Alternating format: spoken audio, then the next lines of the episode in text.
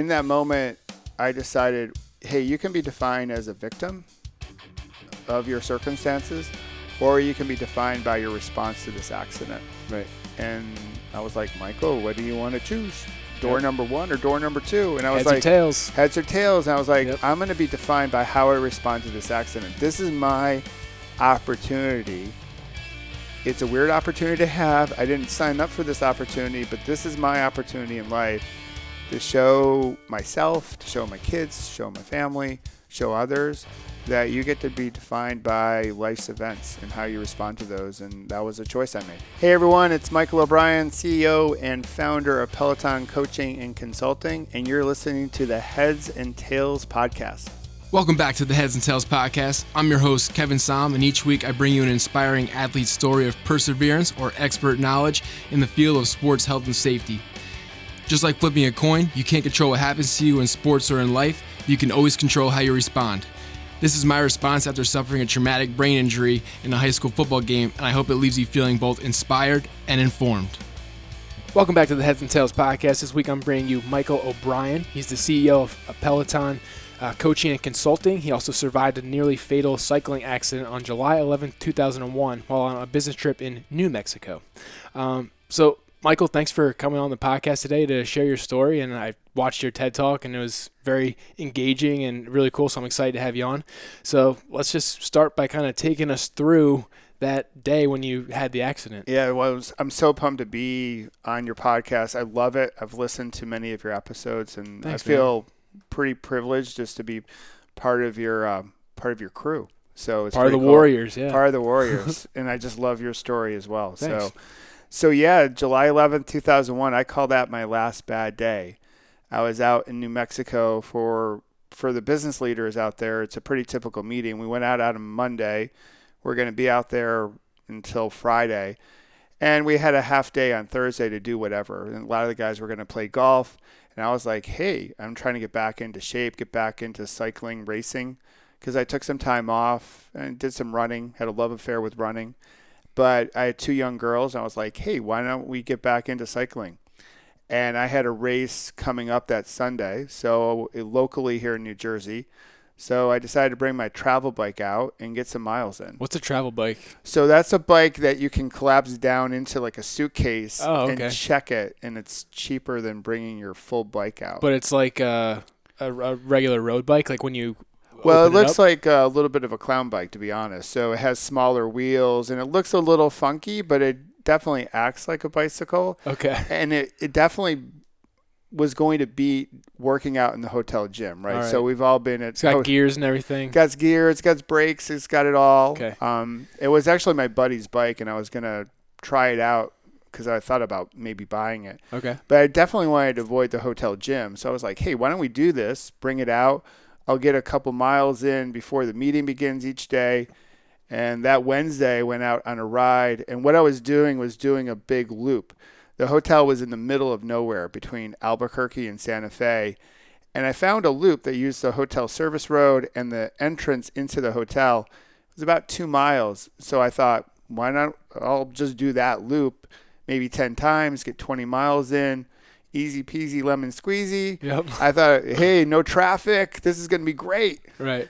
And on the fourth lap, I was coming around a bend, and a Ford Explorer was right in my lane coming right at me. And I could not react fast enough. And he hit me head on. I remember the sound of me hitting his grill, the sound of me f- getting flipped up and going into the windshield, and the screech of his brakes, the sound I made. And then I fell off the hood of his truck when it came to a screeching halt. In the next few minutes, I don't remember anything until the EMTs came.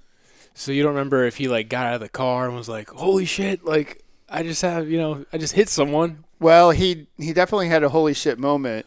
I don't remember all that. So what happened is in those five minutes, other traffic was coming up. He So was this is like a two lane road, or it was a small two lane road. It was a, the service road in the back of the hotel. so maybe he might have thought like no one would be on there, or Well, that's what he thought. He's like, well, who's going to be On on this this, road, road, at 6 a.m. in the morning? No one ever rides back here. And he was clearly speeding. He was going about 40 miles an hour. Speed limit on the road was 25. It was, again, one of those smaller roads that didn't have like a double yellow line. It had one yellow line. To, Okay, yeah. You know those type of roads. Yeah, sketchy road. Sketchy road, and he just was cutting the apex, and I was right there, and he was right there. Hey, if I had 10 seconds either way, right? 10 seconds one way, I would have missed him. 10 seconds the other way, it could have been a completely different story for me, right? So seconds matters Right. you know matter in life and the people coming up behind because he actually worked at the hotel oh, okay. He's an employee. employee had a revoked driver's license Do you know from what or? yeah from duis in his past But he, And- he wasn't under the influence. no and so the interesting thing about this whole case is that the hotel was on tribal property right Oh, native okay. american Yep. land and so his duis were actually off tribal property and actually in the state of new mexico Okay. So in New Mexico actually has a pretty high DUI rate. When I learned a lot about New Mexico, right? More than I ever wanted to Yeah, know, I'm to sure, be quite yeah. honest. No offense to anyone from New Mexico that may be listening. And the hotel employees that came up behind actually called 911, and I got really lucky that there were EMTs at the hotel. So like they staying there. Or? they actually worked there. Oh, so okay. they came and they they were my first responders. And the driver actually he was in shock. So when I hit his windshield, and you can see from the photos I'll on my put yeah. If you can give me those photos, I'll put Yeah. them in the show notes. Yeah. so people will see that also from my TED talk. I put a hole in the windshield. Yeah, it's substantial. Yes, and so he had glass in his face and he was in shock. So he definitely got out of the car to get his medical treatment. And he, yeah, he probably had an oh shit, you know, I just stained my boxer short type of moment. Yeah. Like, what the hell just happened? Right. And I was just lying there, unable to move. And were you wearing a helmet? Yeah, definitely. So I, the last thing I see now when I ride my bike is that helmet. So I have it up and sort of touch that helmet before every ride now. That Like a, helmet, like a trophy like a trophy and a reminder. Absolutely. Still has some of the glass in it, has all the blood still on it. Oh, really? Yeah, so it's a little bit, you know, it's a little bit of a it's a vivid reminder of what happened, Right. right? And um, yeah, so that helmet definitely saved saved my life, right? That could have been again a completely different story if I didn't have a helmet on. Right. I was just uh, in San Diego for a business trip, and I took an Uber to the zoo. Yep. And, and uh, our kid, I started, our driver, we were talking to him, and he was like, I, I got to know him a little bit, and I, I found out he was into skateboarding. Yeah. And the first thing I asked him was like, "Oh, you wear a helmet?" He's like, "No, not really." He's like, "Only if I have to. Like if I'm in a competition." I'm like, "Dude, like I didn't want to go through my whole spiel and be like, you know, give my whole concussion thing. I almost died. Yeah. Like I'm like, but before I left the car, all I said was wear a helmet. That's all I said. so- Well, I tell a lot, you know, so when I ride my bike now and I'll see a mom or a dad riding with their child, and the child has a helmet, but mom and dad doesn't, I'm like, I ride past, I'm like, you should really wear a helmet. right. And then if they say something, I say, well, here's why. Yeah. Right. So the one thing I didn't have though is I didn't have my road ID. Right back then, so this is 2001. Road ID was out, but wasn't as popular as it is now. So I didn't have any identification with me. So that's another thing I stress to people is get a road ID in case something tragic happens. So until my wife was able to fly out to Albuquerque, that's where they took me.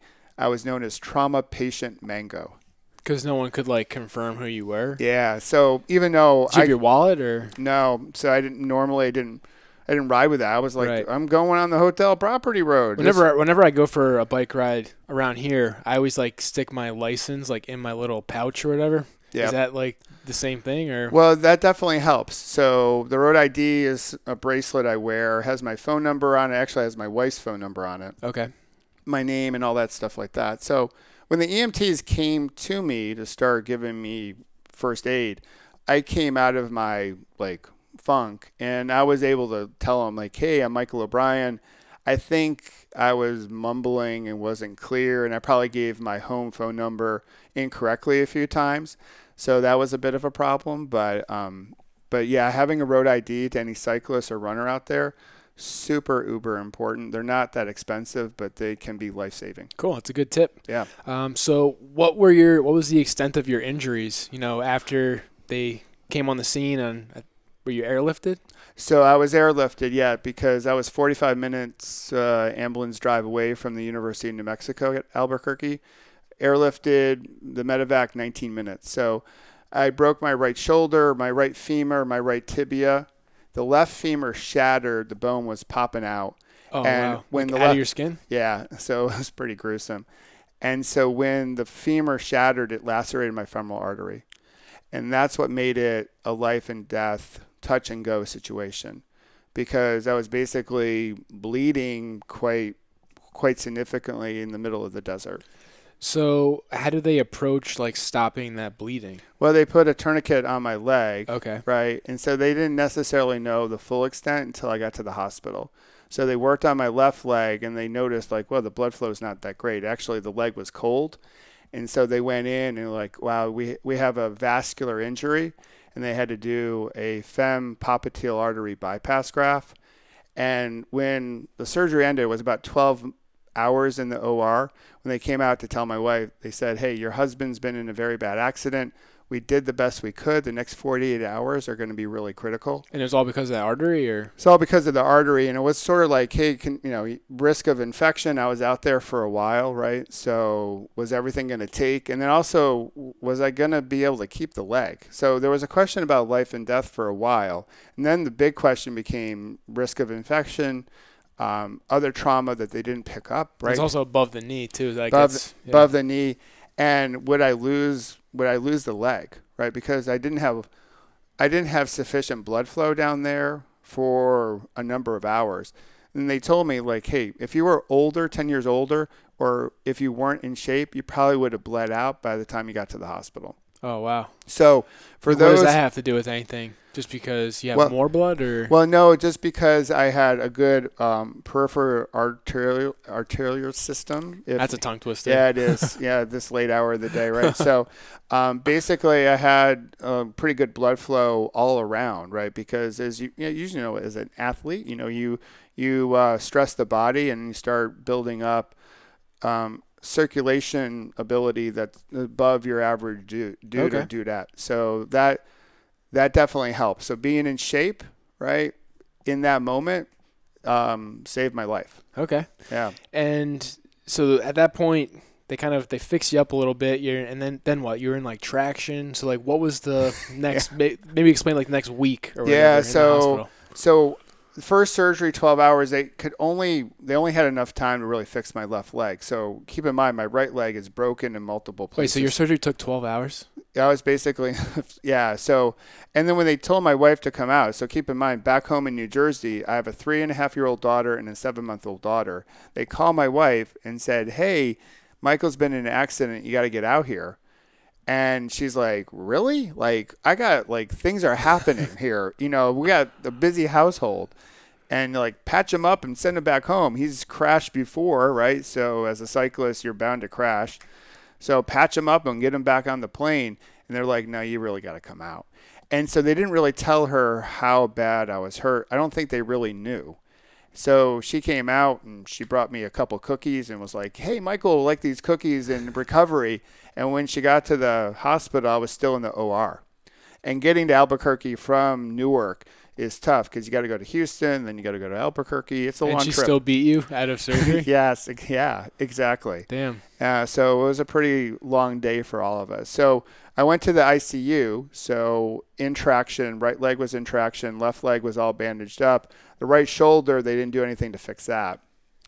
And the next four days in the ICU, and my respiratory and my breathing, all that stuff was coming back into fine shape. The risk of infection, we were like feeling pretty good. And then they moved me to the orthopedic wing of the hospital. And for the next, yeah, basically week, I was there. And a few days after going into the ortho wing, they fixed my right leg. So I left New Mexico about 10, 11 days after my accident with a femur rod in my left femur and also a femur rod in my right femur. And I had 12 screws that you would get at Home Depot Oh wow. securing the rod, and I had about eight eight screws in my right leg, fixing the tibia and fixing the femur. Do you still have those in there today, or So I have the rod in my right femur. They took the femur rod of the left leg out, Why is that? Wasn't that the more badly injured one? That was the more badly injured, but the thing is that what they predicted coming out of the hospital is that I would have a full knee replacement in the left leg five years after the trauma, and my right leg 10 years after the trauma. For what reason? Just because I was so badly hurt, and they were like, well, you know, you you people are getting older anyway, right? Yeah. So they're like, you're compromised. So you're probably going to have to have a knee replacement. In both Because like muscularly, like your joints won't move the same way, yeah, and they don't. and they like they'll wear different. They wear they wear differently. Good news is n- this July will be 16 years, and I still have both of my original knees. How how is the pain level in them? Actually, I don't have pain. If I feel anything, I feel stiffness. Okay. So, but they took the femur rod out because they wanted to prep for a possible knee replacement, and they they knew they couldn't do the knee replacement with the femur rod in. Gotcha. Yeah. Okay. Um, so you were racing at this point in time. I was getting bikes. back into racing. Getting so into I was racing. racing all through college, and then um, early on, and I did the Boston Marathon. I did the Marine Corps Marathon, and I in doing some biathlons or duathlons, and I wanted to get back into just pure bike racing as my kids were starting to get a little bit older. Okay.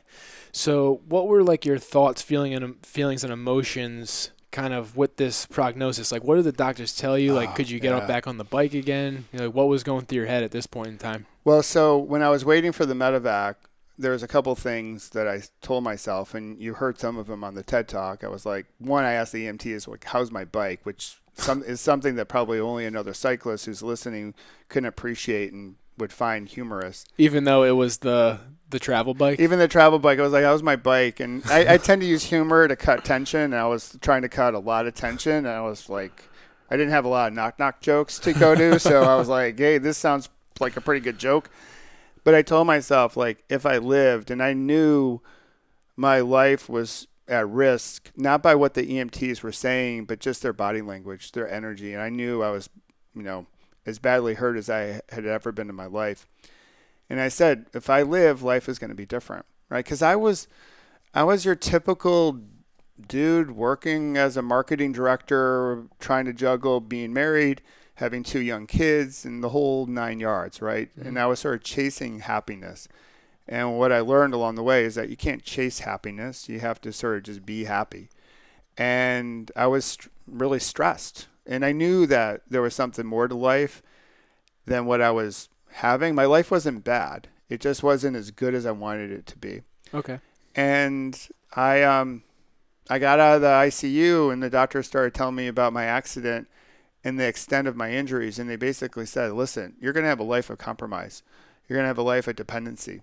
Right? They were already telling me about knee replacements and this and how badly injured I was and there was some doubt if I was going to be, you know, into sports again. Certainly question if I would ever get back on the bike. They're like, "You're lucky to be alive. You should be thankful." And I'm like, I want more out of life than that. And I got really dark pretty quickly. So they were influencing what, how I saw the world, right? Sort of in the spirit of we go where our eyes go. I was Right. I was starting to see life in a very dark way. And then I, when they planted that seed, then I I could see all my limitations so clearly. I'm like, oh, I can't do that. Oh, my shoulder hurts. This hurts. Ah, and I was getting angry, frustrated. I would cry a lot because I was just so frustrated. The accident shouldn't have happened. I kept on repeating to myself. That was where the frustration lied, or Yeah, was just- frustration with like your situation. I think a lot of the frustration that it shouldn't have happened, right? I was I was doing everything right that day. Like I was in the right place on the road. I had a light on. I had bright color clothing. I had like yellow shoes, a yellow jersey. I was like as far right on the road as possible. He shouldn't have been driving because he had a revoked Yeah, yeah. license. So I thought the world was totally unfair. And I was angry and mad about that. And I was revengeful. I was like, I'm going to get back at this guy. And I would be stewing in my hospital bed, unable to move. I had to like take a dump and shit on a bedpan and and so and then all of a sudden my Things bowel you don't think about. Yeah. yeah, all of a sudden my bowel movements were the most important thing in the world. I'm like, holy cow! Like you know, and my parents came out and they're like, "Have you pooped yet today?" And I'm like, I'm like, why is Get my- one of those shirts to say "I pooped today." yeah, exactly. So it was it was rough, and I was I was pretty mad for a while until actually I came back to New Jersey and got to Kessler's Institute for Rehabilitation. All right. Um, before we get there, like when you say revenge, like you wanted to like kill this guy or like what? No, it wasn't like that. I'm not that like crazy. So you said dark. So Yeah, it was pretty. how dark? I was. I just wanted him to feel. I wanted him to feel the pain I was feeling, and I. And I didn't necessarily have a like a full scheme, but I just was like, man, you know, you harm me, I'm gonna harm you, right? Right. An eye for an eye, you know, and that was sort of my mentality. So I was like, how can I get back at this guy? Like he took part of my life, right? Yeah. And and my girls aren't gonna know their dad in the same way. Mhm. So what can I do to get back at him? And and it was really, as I mentioned just a second ago, very much an eye for an eye, and that's a pretty dark place to live. And I would try to put on a happy face, like when people would come and visit, be like, "Yeah, we have opportunity," but deep down inside, I was like, "This sucks. Yeah. Like I've been the- there. Yeah. This is so fucking unfair." I'm like, I'm in, and it took uh, took a lot of effort to get out of it. But then I had a, you know, I had my sort of aha moment later to help me get out of that. But in that moment, yeah, I just I wanted to get back at him, not in a very specific way, but just in just in a general way. You know the movie uh, uh, Hangover. Yeah, I, I thought of like you're gonna fuck on me. yeah, Like, yeah, exactly, exactly. I was like, I was like, you, and, and then have you ever talked to him? Uh, so there was actually a traffic court case, and we went back to the uh, tribal court, the Pueblo, and what I, you know, I learned, you know, it's perspective matters, right? So, um, the Native American population in, in the U.S., you know, they don't they don't live a lifestyle of the rich and famous. It was poor. The courthouse was poor. He didn't really have much, and he was going through a lot. You know, he he wasn't supposed to be driving, and he, you know, he's human. He he understood that he harmed someone. He he didn't necessarily articulate his sorrow and his, you know, and ask for forgiveness maybe in the way that I wanted him to. But over time, I realized that he was hurting too in his own way. And I got to a point years later where I forgave him for the accident, not because he necessarily deserved the forgiveness, but I deserved it because if I still carried around the anger towards him, All that energy. Yeah. all that energy, I was not going to be the best version of myself. All right. And so I let that go. And when I let that go, I got to a different level, which was cool. And you say you let that go, but like, how? Like you just woke up one day and you're like, I forgive him, or No, actually, so this this took a while. So I gave I forgave him on a lot of it, you know, over the first few years of the recovery. But in 2012, we took a family vacation to Europe, and we had we went to Auschwitz-Birkenau, the concentration camp, and we got a private we got a group tour. It was sort of private, but a, a group of about 50 to 75 people by a Holocaust survivor. She was a twin, Eva Kor. She actually lives in Terre Haute, Indiana, and her family was sent to Birkenau and outside of um, Krakow. And during the tour, someone asked her, like, well, do you still hate the Germans, the Nazis? right? And I was like, She's No. definitely gonna. she's definitely going to say yes, course, right? yeah. Because I still had a little bit of this energy towards this driver. Yeah, you could relate a little Yeah. in some It- respect. yeah. Yeah. I know what you mean. Yeah. Yeah. exactly. So, and she's like, no, I forgave them. Not because they deserve forgiveness, but because I did. So I let that go because if I carried around all the energy of the hatred, I wasn't going to be living the life I wanted to live in so many words or less. And I was Right. like, I was sitting there. It's the, you know, it's the middle of nowhere, Poland in this concentration camp that's just, just filled with death. And I'm like, holy shit. Yeah. Like, if she can do that, like Right. I can, like get your acting gear, O'Brien. Like Right. Hey, but sometimes it takes that. It takes time. like, yeah, it's not gonna happen. I'm like, so I let go of the remaining part of it. So it was a bit of a journey for me, and I think life is that way. Like life is not linear. It's not like you turn the light switch on on the and- rise, yeah, kinda, woo, yeah, you know, constantly, yeah. and it, throughout my recovery, I had massive steps forward and then like I took massive steps backwards and Yeah. then but most of my steps have been forward. And and that's just how life is. Mhm. And um, that's part of the journey. Yeah. And I like that too. And like in terms of, like I, I struggle with uh, girl issues like Yeah. throughout my recovery from like my head injury and stuff, and it like killed me. But you, like you said, like don't forgive them, like for what they did. Forgive them for you, right? yeah. I like that. and it's um and you you read you know i started reading up about forgiveness more and more and and there's some real power to that you know Yeah. sometimes it's it's hard to forgive the person for the what they did and Yeah. you know for them personally but we can forgive forgive them for ourselves so we can move on Right. right and you know things happen in life Yeah. and if we carry around all of our baggage that's a pretty big backpack by the time you get into your 30s and 40s and 50s and it just takes away from being your best version of yourself i believe My boy Bill Anthes knows all about that from episode Yeah. 54 Yeah. between the ears. absolutely it's a lot of that talk Yep.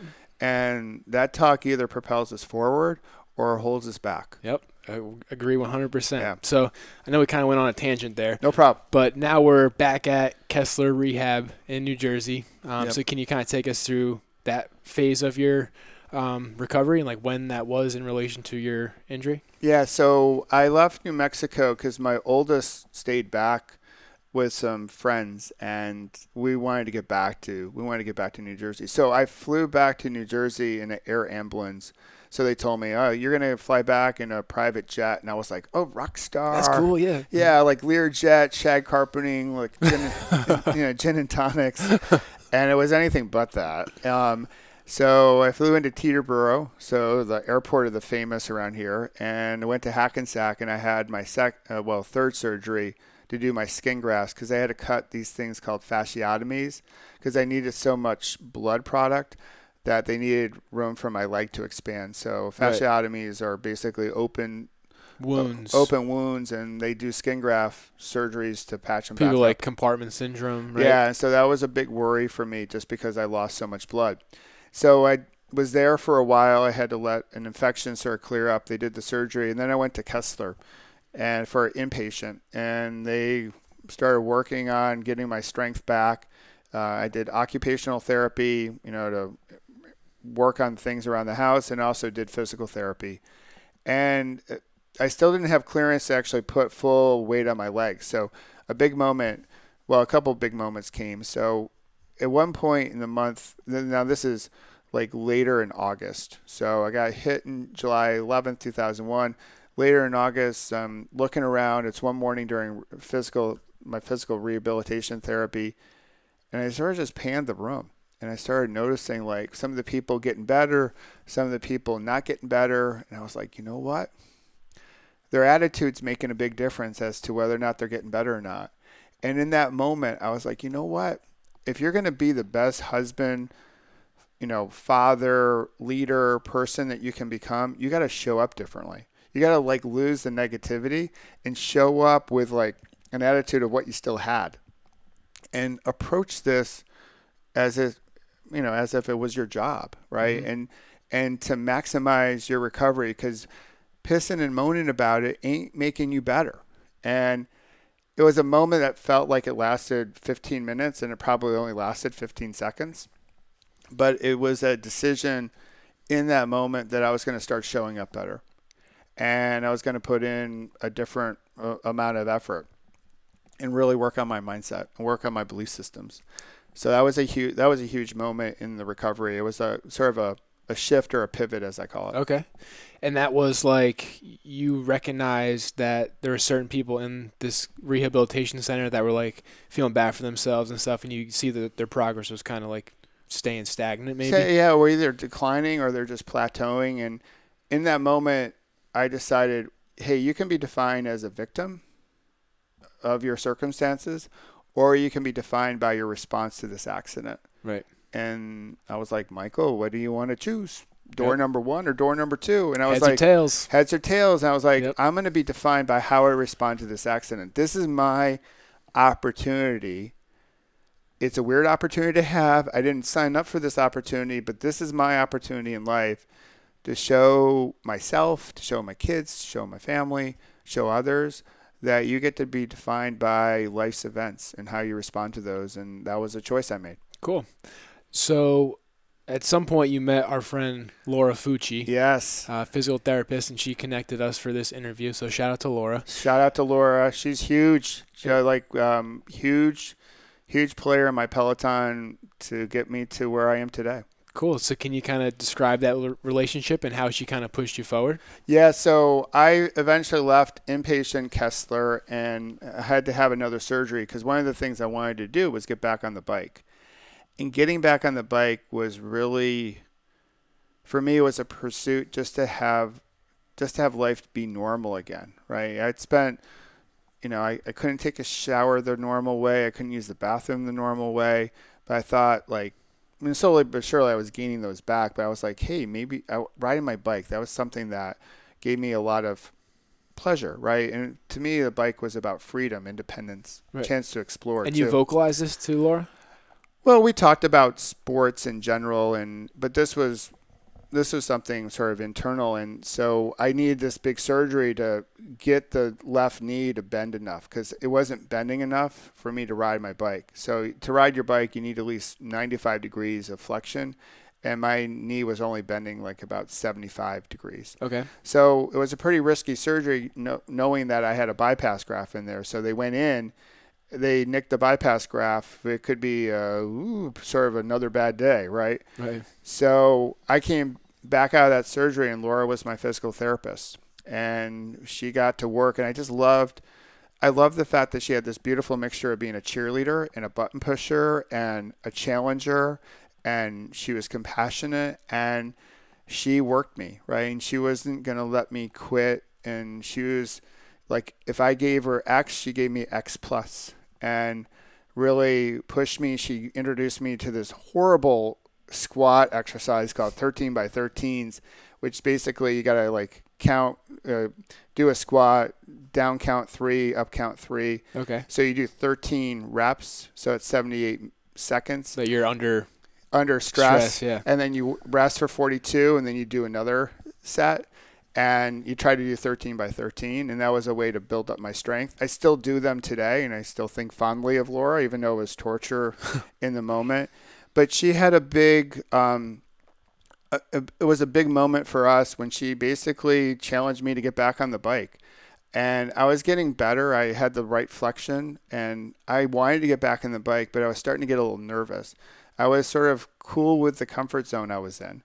And it's sort of like when you're on a diet, you don't you want to get on the scale, but you don't want to get on the scale, Right. Right? You don't want to see how far you still have to go. And for me, the bike was a lot like that.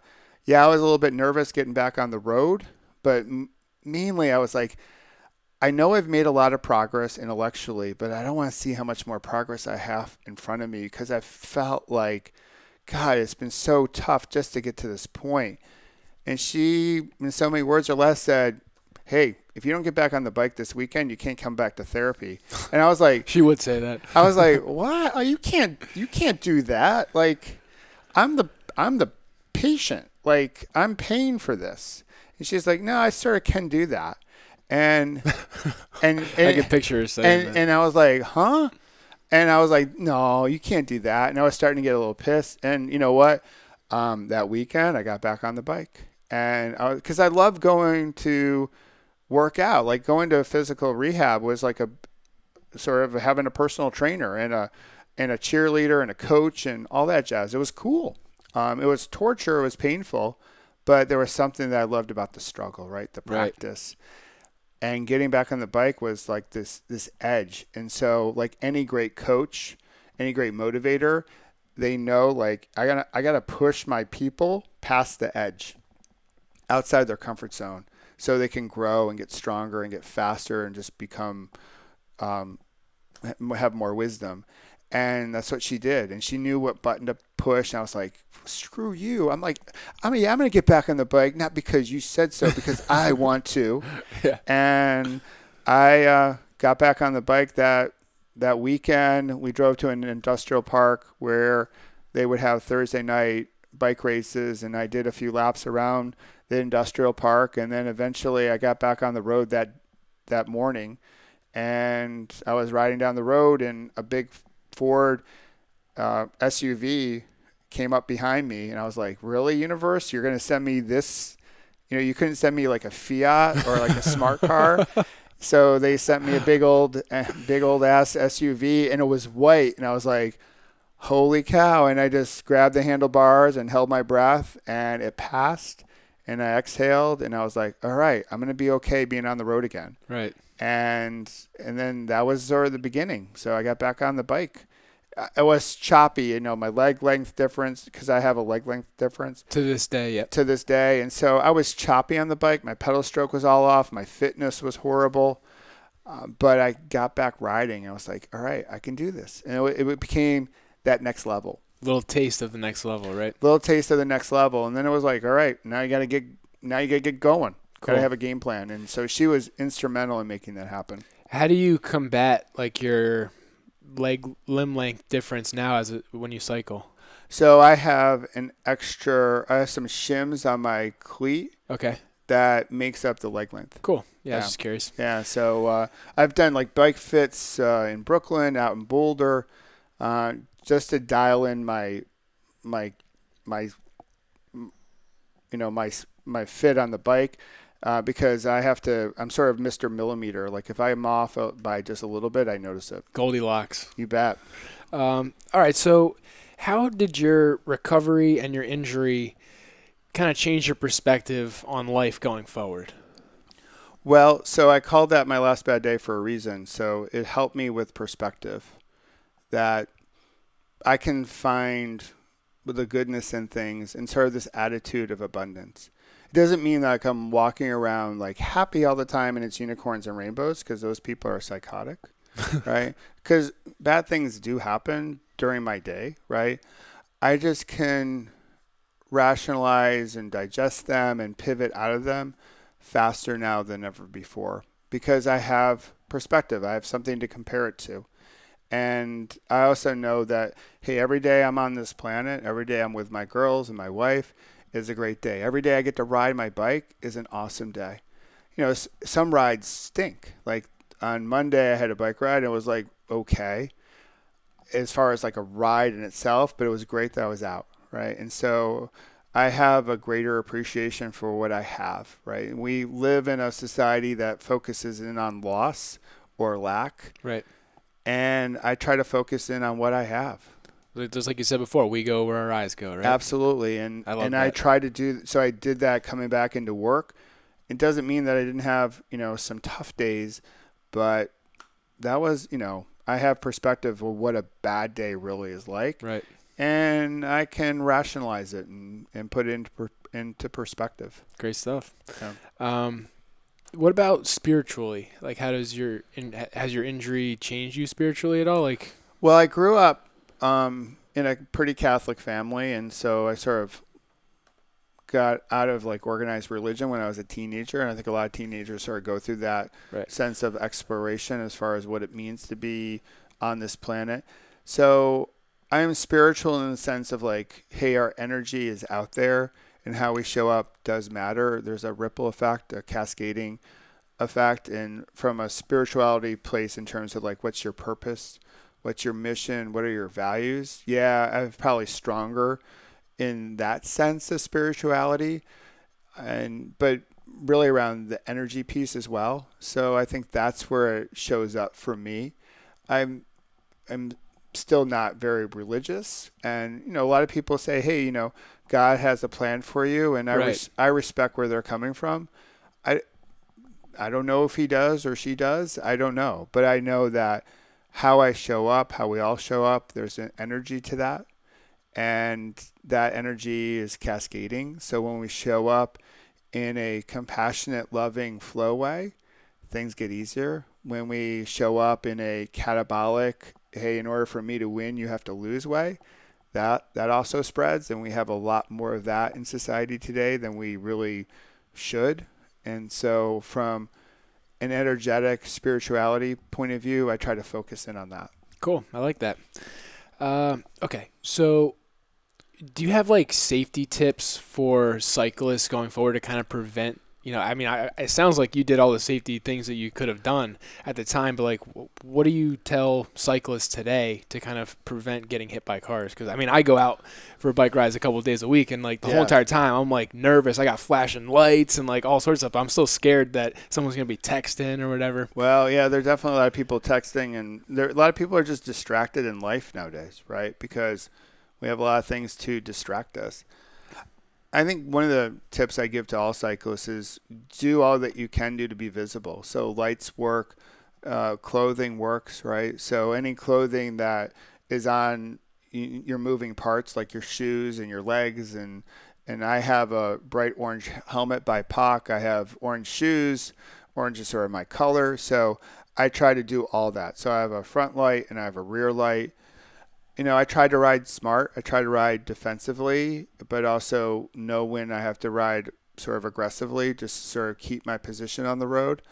I think the big thing too for cyclists is that we need to model the way, right? We we sometimes are part of the problem, to be honest. Like we blow through lights, we we curse at drivers, and there's this all this big argument, and we're, what we're doing is we're just shouting at each other. And we have enough of that in society where we just talk at each other, not talking with each other. And and that's a problem. So when we shout like, "Hey, fuck you" to a driver who has their kids in the back, we're not necessarily role modeling the best behavior for all other cyclists. When we blow through a red light or a four-way stop when there's a whole bunch of cars there, that's not good role modeling. I know it sort of disrupts our workout, but in the grander scheme, like, you know, we're not that five seconds that we have to wait isn't going to make or break how fast we are, right? You're so setting the tone. We're setting the tone. And, and for drivers out there, you know, for them to say, hey, listen, the fight's unfair, right? You're in a one ton vehicle, unless you're driving one of those smart cars, right? And the cyclist is, you know, they got a bunch of lycra on and a 15 pound, 16 pound carbon bike, right? It's the fight is like one's a gun and one's a rock, right? It's it's an unfair fight, and you know if you're patient, you can get around the cyclist, right? And so to the cyclists out there, be smart about how much road you take up, right? Sometimes you know I've been in rides around the area where we're four abreast, five abreast, and it's like, well, that's not winning any fans either, right? So. Right. I think both groups can be a little bit smarter, a little bit more patient and for the motorists out there to realize the cyclist you're about to pass, that's someone's son or daughter, husband or wife, brother or sister. They're your neighbor. They're someone you work with. You know, for me, I you know, I was someone's neighbor. I was I was a dude in New Jersey just trying to be the best damn father, husband, leader I could be. I wasn't looking to be famous. I wasn't looking to get on a whole bunch of podcasts. I just wanted to have a good life. And 99% of the cyclists that motorists pass, that's all they're looking to do. They're looking to get healthy, go out for a bike ride, go back and have a beer with their buddies. Right. And if we can all just slow the fuck down and be patient with one another, I think we'd be better off not only on the roads, but just in society in general. Would you say that you kind of adopt or adopted that mentality after the injury? Like, what were you like before the injury? I know you were like a corporate bigwig, yeah. right? So, like, did were you the same guy who was like going 100 miles an hour constantly, or? Well, I wasn't. I was aiming to be a corporate bigwig. Uh, so I was a director and a marketing director for a pharmaceutical company in New Jersey. Which, sounds like bigwig to me. But. Yeah. So, um, I but I definitely you know I was driven, um, but I was I was I was rushing around. I was, hey, I was like your typical dude with you know a really great marriage, um, an awesome wife, beautiful, intelligent, kind. But we had two young kids under four. I had a demanding job that would take me, you know, take my attention for 70 hours a week. And I was trying to also be healthy and I was trying to do all that. And and so I was definitely stressed. You know, I probably wasn't sleeping as much as I should. It was it was all that. I was on I was on email. This is back before iPhones. So all there were were Blackberries. Okay. Remember Blackberries? Yeah, I had one. But I, but I was on that all the time. So I was and I wasn't necessarily, you know, I wasn't obeying every traffic law when it comes to riding my bike. I wasn't the role model that, you know, I proclaim to be right now talking to you. And, um, you know, so I wasn't, I wasn't totally off. It wasn't like I have this story like, back in 2001 my life was miserable. I was living in a trailer down by the river right? So it wasn't I w- I didn't have that. I had a pretty good life Yeah. right? Um, you looked on linkedin it was a pretty good profile. I you know a great marriage beautiful two girls that were very charming and just little and but i knew i wanted more than that i wanted some peace and and I was searching for that. And I wanted to be happier, and I was trying to chase the happiness. And I think that's one of the big things that's different today than back then is that I realize, and this is for all the listeners, you can't chase happiness. You you can catch it, but then it's fleeting, then it goes away. Right. So it's never enough. You can buy the new bike, you can buy the new car, you can get the promotion, and you're happy in the moment. But then you get it, and you're like, well, uh, now there's something else to chase.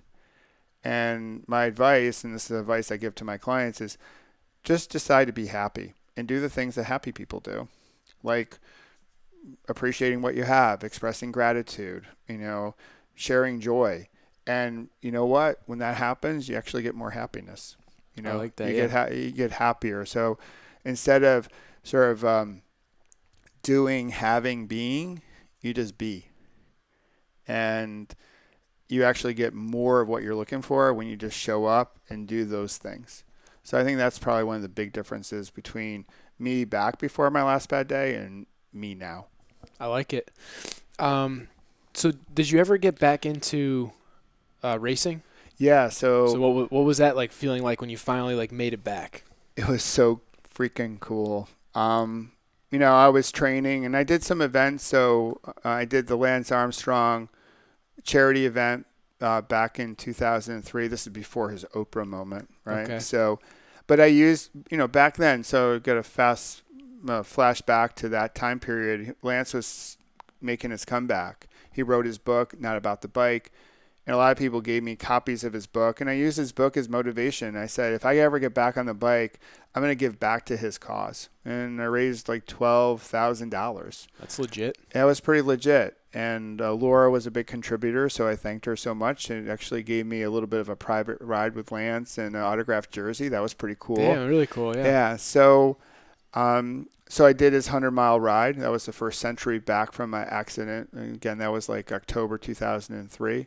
And then a few years later, I decided, hey, I'm going to get back into racing. So I went back to that place where I had my first ride after my accident, that little industrial park where they would have Thursday night criterium races. It was like a one mile loop. What's Yeah. that criterium race? Uh, criterium race is basically you take a, a small loop of a mile or less. Sometimes they're a little bit longer than a mile, and the race can either be timed or miles, but you just do the loop, Okay. you know. And so this particular race is 45 minutes, and you know the race is, you know, they run for 45 minutes and they do two more laps, and then after the two laps, that's the finish. Okay. So I went back there and I did my first Thursday night race, and it felt so good to be back racing. You know, I I sort of hung back. You know, I wasn't in the mix because I didn't want to crash and risk another injury.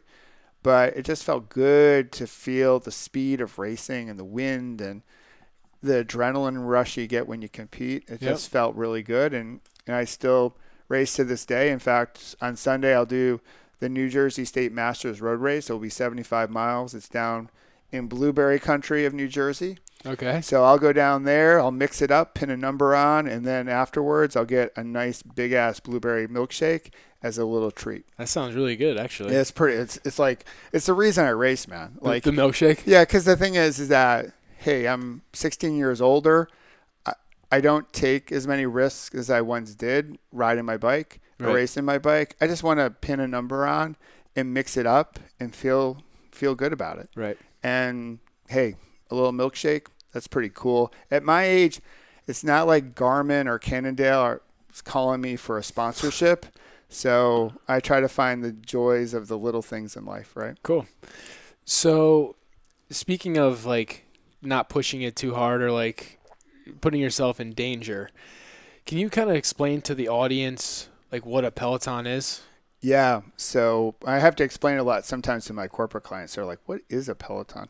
And they Google it. So a Peloton is a French word, and it's basically a group of riders in a ride or a race. So think of the Tour de France when you see all the cyclists go through the country roads of France. That's a Peloton. Um, if you're out driving around on the weekend and there's a group of cyclists, that's a Peloton. Right. It's the the group. It's the, pack, group, yeah. and so there is a. It's sort of like a tribe. So it's my metaphor to a tribe or a network or a culture or a team. And for a Peloton to go down the road as fast as possible and as safe as possible, you need all the qualities you need at work. You need a leader, right? You need to share the load, right? Because there's drafting involved and you share the responsibility. You got to have great communication, right? To point out when you're turning a road hazard. You need that collaboration. You need trust because you're inches away from one another. So you need all these like qualities that you need in the workplace. Okay. And I came up with Peloton as the name of my company when I was recovering from my accident. I was like, Peloton, that would be an awesome name for a company. and I'm like, one day I'm going to be a coach and I'm going to call it Peloton Coaching and Consulting. And because my network, my tribe, if you will, Laura, part of my Peloton, you know, that helps all of us move down the road as fast as possible. That's a cool metaphor. I really like that. Yeah, it's in in uh, you know, it's a little bit different than your average bear. A lot of people talk about tribes, you know, which is hey, really cool. I talk about tribes too, but for me, a peloton is something special, you know, because you um, you got to just be together, Right. and and you're faster together than you are separately, and I think we can do so much more in this in this world, in this country, if we start working together, as opposed to fighting each other. So cool, dude. I like that. Yeah. Um, so while we're on the topic, can you kind of tell the audience like what you do in your business? Like I know you work with like corporate leaders, and so Yep. just to kind of while we're on the topic, we'll explain that. Sure. So I help corporate leaders from director to C-suite leaders. A lot of them are sales and marketing people because my background before I got into coaching was sales and marketing. I was a VP of sales and marketing for a Japanese multinational pharmaceutical company based in Tokyo, but also based here in New Jersey. So I sort of speak the language of those commercial leaders. So work with like VPs of sales, chief operating officers, CEOs, directors, if you will. And many of them are guys and gals that want to get better, right? Just like someone in sports, right? We want to get to the next level. And what got them there isn't necessarily going to get them there, right? To because sometimes you got to mix up your training routine to find that extra gear, Yeah, that extra yeah, for level. sure. And they know Athletes know that. uh, yeah, so you got to train differently. And so I come in and I act as their sounding board. I'm part coach, part consultant, advisor, mentor, cheerleader, button pusher, just sort of like someone we know, right? Yep, Laura. and I help them, you know, see the picture. I'm not in their movie, so I'm not at work. So I can be objective, I'm confidential, and I can help them reach that next level. I work with a lot of them on trying to maximize their energy, how how they can show up as a leader to build the culture that they're looking for, that trusting culture. I also help them change the conversation that they're having with theirs, with themselves, right? That inner talk, that mm-hmm. self-talk, and the conversations that they, they have with others because when you look at culture at work, I often ask them, like, well, hey, what drives your culture, buddy? You know, and they're like, what do you mean? I go, well, what creates your culture? And most leaders haven't really thought about what actually makes that happen. And we start to, you know, peel back the layer of the onion. And I'm like, well, first off, it's the health of our relationships, right? Then I ask them, well, what what makes a healthy relationship healthy? And it comes down to the health of our conversations. Our best relationships that we have at, in life and at work are all driven by the most awesome conversations, right? Yeah. They're trusting, their co-creation in mind. Sometimes inspiring. Yeah. It's all that, right? And so the better our conversations, the better our relationships, the better our culture. And when our culture is strong, we can put out better business results. Really cool. And that's what I help leaders do. So I'm not going to ask you more questions about that only because I don't want to like give away all of your your business secrets No, here. no problem. Um, but you're also coming. You just came out with a book, right? I'm about to. So it's coming out next. Well, next month. Actually, I think the first day of selling it will be on the anniversary of my last bad day. Cool. So I'll make it available. Uh, I have an initial print that's a VIP special edition that will be available through my website, and then we'll do the Amazon or the traditional way of Okay. doing it. So it's a story about my last bad day, the recovery, the spirit of my Peloton, and the last chapter I give people 20 ways of showing up, 20 ways of being, in order to create that success that they want at work and in life. Well, I'm gonna buy that book. So yeah, Uh, it's orange, so it's it's my color. So um, so but yeah, initially from my last bad day until we, you know, set up our Amazon account, I'll have them all autographed, and it's a limited edition run, and it looks I think pretty freaking cool. I think it does too, I'm yeah. pretty jazzed about it, and it took a Peloton to write it, and. Uh, and everyone that I sell is part of my Peloton. And the, the cool thing about it is all the profit will be going back to two cycling advocacy organizations. So I wrote it for my girls because they don't remember much of my recovery in the initial stages. Wrote it for anyone who wants to get inspired and motivated and looking to shift their perspective. But I also wanted to create a win. So when someone buys it, all the profits go back to helping other people across the planet. sounds perfect for people who listen to this podcast. Yeah, so it's not. I didn't write it to be again famous. I didn't write it to make a lot of money or market my business. I wrote it to spread the message and to help people and sort of in the spirit of like everyday heroes. Right. Uh, because I want, I just wanted to be an everyday hero for my girls, Cool. and I think And that's you what are. Yeah. I think that's what most people are looking to do in their lives. And most people are not looking to be Tony Robbins or Oprah. They just want to be an, a kick-ass dad or kick-ass mom. For sure. So, while we're on topic again, where can people like find you? Like, are you on social media? What's your website? Yep. So Instagram, I just got onto Instagram, so I don't have too many followers. So I'll follow you. if you want to follow me on Instagram, I would love that. I'll link it up in the show notes for so, anyone listening. Um, so I'm on Twitter, LinkedIn, Facebook. My website is pelotoncc.net. okay. So P E L O T O N C C dot net. Is that the same, f- or what's your like handle on Instagram? So Instagram is Michael O'Brien Shift. Got it. All right, cool. I'll Yeah. link it up so no one needs to like write that down right now. Uh, but just as we kind of wrap it up a little bit, I wanted to talk about a recent crash that was in uh, the Yeah. tour of California. I'm gonna butcher this name, but Tom's Skunds. Yeah, I'm gonna let you run with that name because Yeah, I don't know how to pronounce it I like looked up videos, and even the videos is like kind of hard to hear how they pronounce it. But um, anyway, can you kind of just explain to the audience uh, w- what happened in this crash and kind of the uh, protocol or lack of protocol that happened? Yeah, so that wa- it was a, a brutal crash. So second stage the Tour of California. Tour of California is one of our versions of the Tour de France in America, sponsored by Amgen, the biotech company. Great race. I've been out to watch it. This is what like three days ago or two days ago? It was actually a second stage, so this happened two days ago. Yeah. uh, You know, since we're recording it today, coming into the finish, he was it was downhill. He just lost his wheels, crashed, hit his left side really hard, hit his head, and he popped up. And like any cyclist in a crash, or athlete. uh, you know, right? Yeah, you're like, oh, I got to get back into it. I got to, you know, and he's just on autopilot, and but he's totally disoriented, right? So when you see the video footage, he's stumbling and stammering across the road. Other cyclists are coming down, barely missing him, and he gets back on the bike, and he's wobbly at best. He almost like runs it out of the curb. Yeah. yeah, it's just, and so I'll link this video up in the show notes too for anyone. and so his team car was not in sight just based on where he was in the race. And so you had neutral support helping him get back on the bike. And they just didn't see the signs and symptoms of his concussion. So like, who are these guys? Who are these like neutral support people? Because I was thinking, I'm like, these guys should be like athletic trainers or something, like people who are, can diagnose like injuries yeah. like this. They, the, so there's a motorcycle driver, and the guy on back is usually just a bike mechanic. So they're not necessarily trained for the most part to notice concussion syndrome.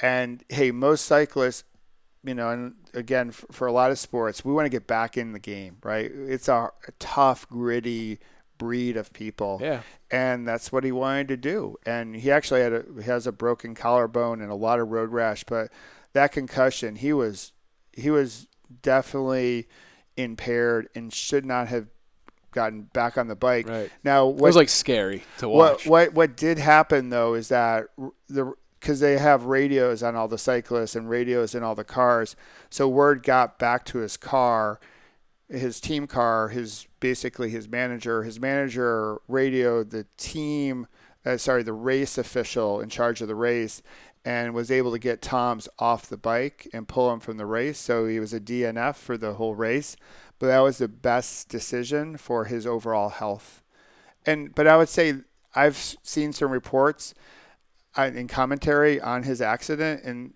some of the old school commentators, right? So in most sports, it's like Yeah. the guys that are retired. Like back in the day, we would just rub, yeah, we were just we would just rub dirt on it and get going. That's you know? part of the problem. Yeah. And so when they were describing it, it's like, oh yes, he has a bit of road rash and a broken shoulder. He'll be he'll be off the bike for a few days and they'll be back at it. And like, dude, he had a major concussion. He's going to be off the bike for several weeks. And a bad one too. And he should be off the bike for several weeks. Right. Um, just to follow concussion protocol. And cycling definitely has a you know concussion protocol. It's I don't think it's as mature as it is in the NFL or in some other sports and in, in hockey. But hey, head injuries when you're hey when you're racing your bike that quickly and those guys are going down those hills at close to 60 miles an hour in some cases. So imagine you're going down a hill. In this case, I think it was going about 45. You're going down a hill 45 miles an hour, and your tire is basically 23 millimeters in length or in, in width. It's like you know you hit something just slightly off. It's like you're you're going down, and a lot of times you do hit your head. Right. I think in terms of like protocol for cycling, I was thinking about this leading up to this interview. It's kind of like a tough sport for like you know how like in football there's an athletic trainer on the field. Athletic Yep. trainer saved my life. Like I had like direct access like to the athletic trainer. If you're in a bike race, like you're all over the place. Like you can't have someone hovering around you the entire time or maybe you do. I don't know. Maybe that's like the next step in terms of like health and safety in the sport. Like I don't know how realistic that really is, but you, you need to have someone that could like save the athlete from themselves because Yep. you know like we want to get back on the bike or get back out on the field. So like you need to have that like voice of conscience to be like no you're not you like you're seriously injured you know not have the guy the mechanic on the back like oh yep get back Yeah. on there you know like and just watch him swerve down the road Yeah. Well, so in every major race, there is a car with a medical professional or a couple medical professionals following the race. okay So the hard thing about cycling is that the playing field is can stretch for Yeah. miles, right? Yeah. So on football, it's 100 yards, right? And ba- in basketball and hockey and baseball, it's the field. You see all the players. In a cycling race, just the way it is, you can have riders a few minutes up the road, right? And at their speeds, that's uh, like a mile, it could be two miles up the road. And your team car or the medical car is five minutes behind you, right? So they don't see you, right? So this is why radios in pro cycling are so important. It has a way of communicating f- with each other. Back in the day, there were no radios, so if something happened up the road, no one knew about it. so, and the radios, I think today make the sport safer. okay Now, some old school people are like, "Well, that wasn't the case back when I was, you know, the day back in the day too. They rode bikes that were 23 pounds made of steel, and didn't right? wear helmets and they didn't wear helmets, right? And so, and people They wore those little hats with the little yeah, flip up yeah, or the- like, or the, like the leather like hairnet thing, and like, oh yeah, that's safe, right? Yeah. Um, so there is a medical professional following the race, but the real challenge with cycling is that your playing field can stretch for miles because you have maybe a breakaway, you have the peloton, and then you have people who've gotten dropped. So the lead rider and the last rider, it can be a difference of 15 minutes before right they finish, right? So, in terms of this particular incident, like incident in the tour of California, Yep. what do you think could have been done to make sure that that guy didn't get back on his bike, if there's anything? Well, I totally believe in when you know better, you do better, right? And so everyone hey, everyone in the race, in my opinion, I'm stretching the you know definition of peloton to outside just a cyclist. So the team cars, the mechanics, the neutral support, even the fans watching, we all have a responsibility. And so I think training those mechanics to look out for concussion syndrome symptoms and tell them no and give them the autonomy or authority to make that call if it's in the best interest of the rider's health. Right. It, the tough thing about most sports, right? There's a lot of money involved. Exactly. That's the problem, yeah. And careers are limited, so people try to push it. And you know, I think that's probably the tough thing for the neutral support. They don't necessarily have the authority. They have the authority to change someone's back wheel or give them a new bike but they don't necessarily have the authority to say this rider can't go on. Right. Maybe they should. It's probably worth it's worth the conversation just Exactly. to keep just to keep riders as safe as possible. And that's why I wanted to bring it up, just to start the conversation to see what, what, what options are out there. Yep.